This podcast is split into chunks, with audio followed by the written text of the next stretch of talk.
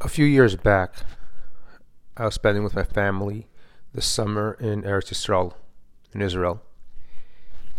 And one particular Shabbos, we were in Yerushalayim, and I went to daven in the Old City, in the Tzemach Tzedek Shul, the Chabad Shul, on Rehov Chabad, uh, Chabad Street. After davening, I uh, had a conversation with Rabbi Adin Steinsaltz, who was a regular at that synagogue, at that shul. And after davening, he would usually make himself accessible to those uh, there and, and strike up conversation with them. So I struck up a conversation with him that recollected his time at Brandeis when he was honored at the university with an honorary degree. And the conversation went on to a variety of subjects.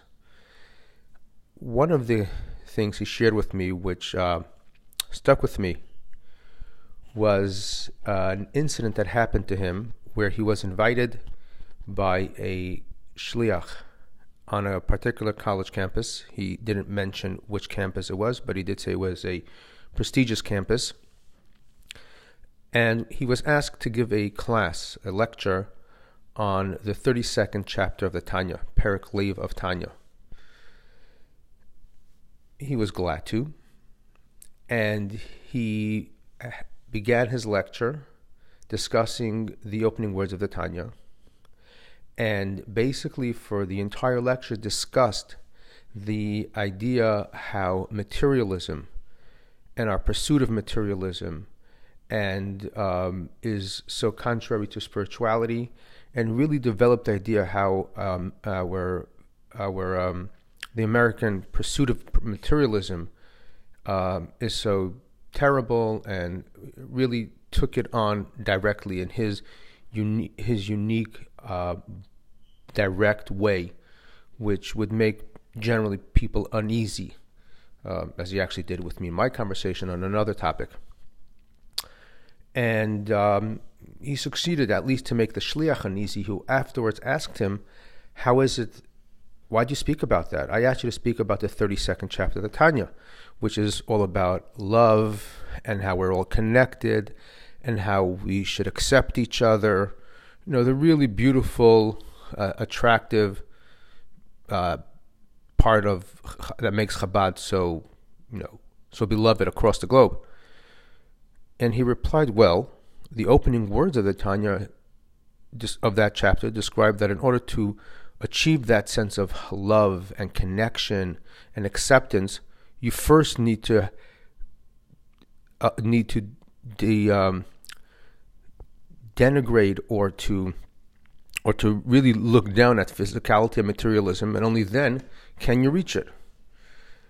And um, Rabbi Steinsaltz told me all he wanted was the sexy part, was the attractive part, and not what the Alter Rebbe was actually saying.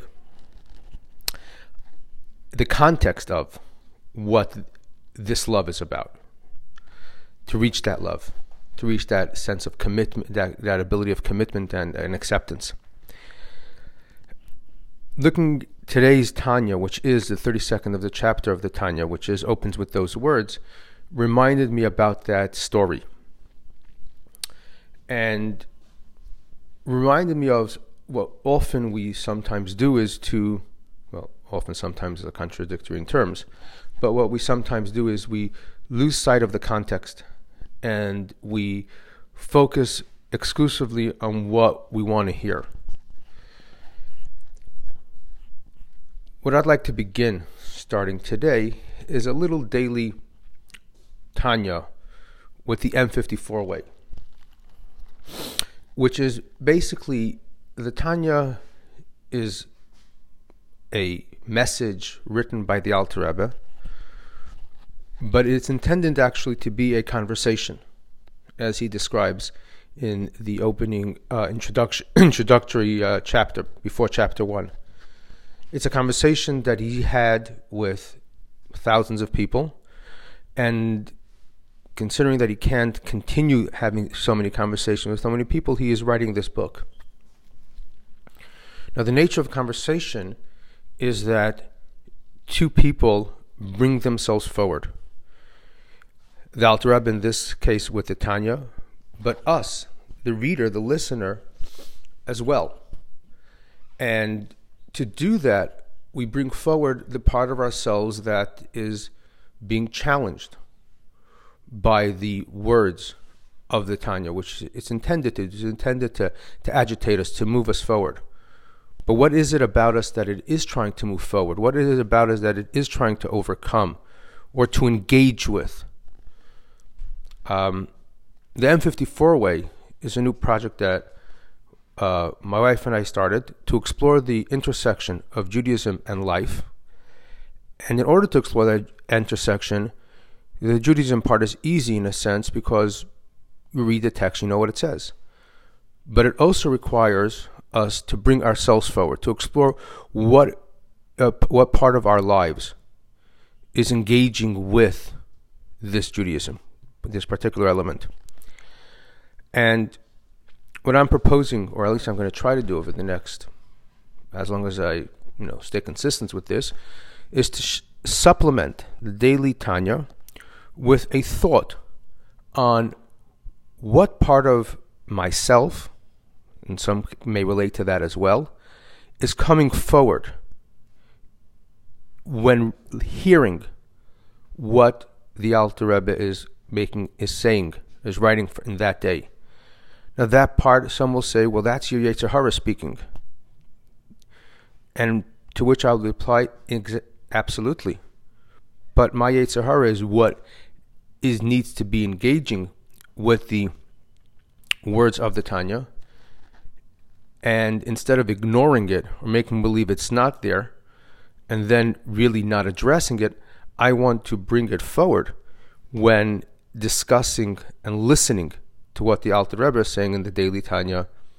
Here is my what my part to the contribution to the conversation, and have that conversation with the Alter Rebbe.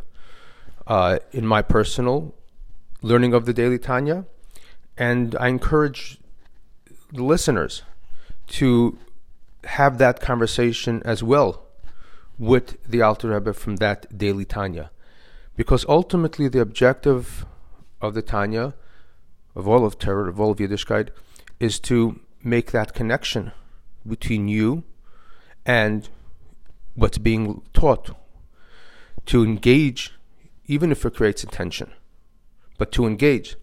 And in order for you to engage, you need to bring yourself forward and explore what it is this th- this teaching is uh, confronting So I hope this will help in creating a conversation between the study those that study the daily Tanya and um, and the daily Tanya. I will add one more thought. This is in contrary to the traditional way of of being t- of learning about the Tanya by having somebody explain it to you and make it make it easier for you to understand and make it more accessible or more palatable there is value to that.